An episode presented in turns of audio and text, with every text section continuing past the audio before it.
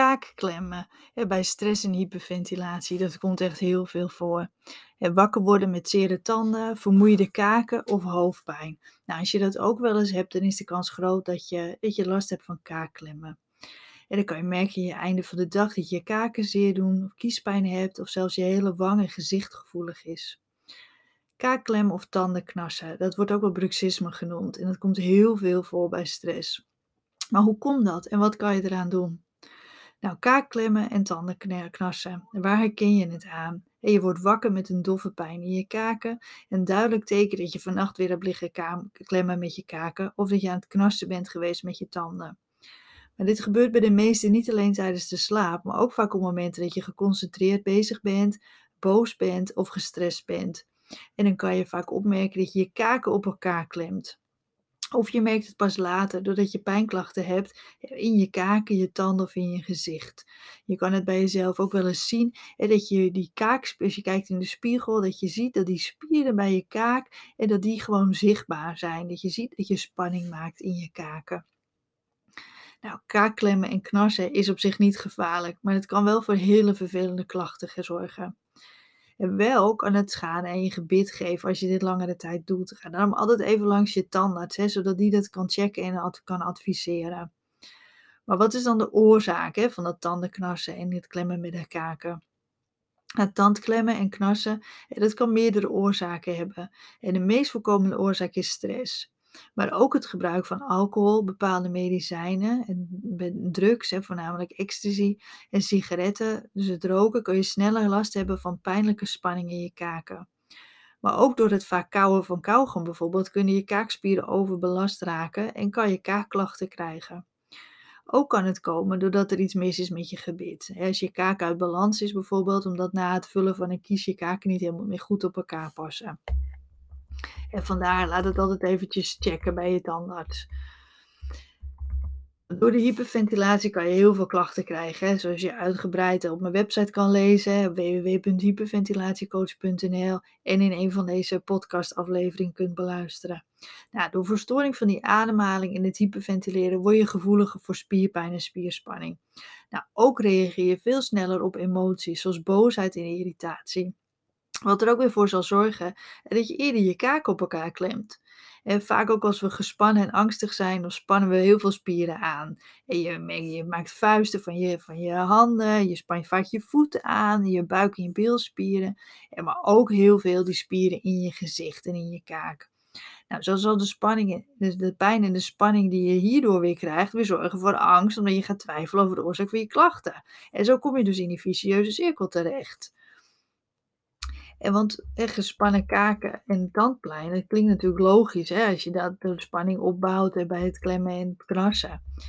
Dan kan je dat, als ik veel klem, dan kan je natuurlijk wel het verband leggen met dat je bijvoorbeeld last van je kiezen hebt of last van je kaak. Maar je kunt hierdoor ook wel andere klachten krijgen. Hoofdpijn, duizeligheid, oorpijn, tinnitus, maar ook bijvoorbeeld gespannen ogen. Maar ook nek- en schouderklachten. Want door het aanspannen van je kaken span je namelijk ook vaak je nek en je schouderspieren aan.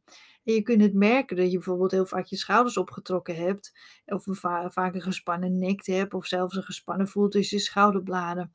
En want alles werkt samen in ons lichaam.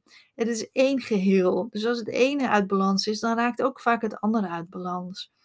En ook zul je waarschijnlijk wel merken dat je vaak je tong tegen je verhemelt of tegen je tanden aanduwt. En dat kan bijvoorbeeld weer een zere tong geven. Of zelfs het gevoel alsof je een dikke opgezwollen tong hebt. En wat ook weer heel beangstigend kan zijn. Nou, is dan een beetje de oplossing. En een manier om zelf het knarsen of het klemmen af te leren is bijvoorbeeld door een bitje te gebruiken. En tandarts kan je zo'n bitje aanmeten. Ja, het lost het probleem natuurlijk niet op, maar het beperkt wel de schade aan je gebit. En verder kan zo'n bitje je kaakspieren wat meer ontspannen, waardoor de overactieve spier wat tot rust kan komen en daardoor wat af kan zwakken. Het is dan ook vaak een goede tijdelijke oplossing om het probleem aan te pakken. Maar ik zeg wel tijdelijke oplossing. Want het is natuurlijk, als jij veel stress hebt en daarom gaat klemmen, dan is het natuurlijk de stress de oorzaak van je klachten. En als je heel erg irriteert bijvoorbeeld, dus dan los je niet de oplossing, dan los je niet het probleem op, maar dan is het gewoon een tijdelijke oplossing. Nou, wat kan je er verder aan doen? Het is je vooral heel erg belangrijk om je bewust ervan te zijn en probeer steeds je kaken los te laten, je kiezen niet op elkaar te duwen en je tong los in je mond te hebben. En probeer er vooral goed op te letten op welke momenten je vooral je kiezen op elkaar klemt. En welke emoties spelen bij jou een rol? Is dat boosheid, irritatie, angst of onzekerheid? Nou, hou bijvoorbeeld dan een tijdje een dagboek bij, dat je het even opschrijft. En je gaat kijken van, maar wanneer doe ik dat vooral? Welke dagen heb ik meer last? En wat speelt daar dan, wat speelt daar voor rol in? En dus noteer eens een tijdje wat speelt een rol bij die spanning die je vooral opbouwt in je kaken. Word je vooral wakker met gespannen kaken? Ja, kijk ook eens naar je hoofdkussen. Want een ander hoofdkussen kan ook wel in je slaaphouding. Dit kan ook een belangrijke rol, mederol spelen. Nou, en merk je vooral dat die spanning ook aan je nek en je schouders komt. En ga daar dan vooral aan werken. En dat is eigenlijk wel makkelijker dan de spanning in je kaken los te laten. Maar dat zal ook een heel goed effect hebben op je kaakspieren. Want als je nek en je schouderspieren losser zijn, dan trekt dat wat minder door naar die kaken. Want ik zei, alles met elkaar verbonden. Dat is natuurlijk gewoon een kettingreactie. Als jij heel veel spanning in je schouders hebt, en dan wil die spanning ergens verder naartoe. En dan heb je kans dat dat verder gaat trekken naar je kaken. En dus door te werken aan meer ontspannen schouderspieren, dan zal dat ook een positief effect hebben op het kaakklemmen. En op een van de andere klachten die je natuurlijk weer hebt door het kaakklemmen.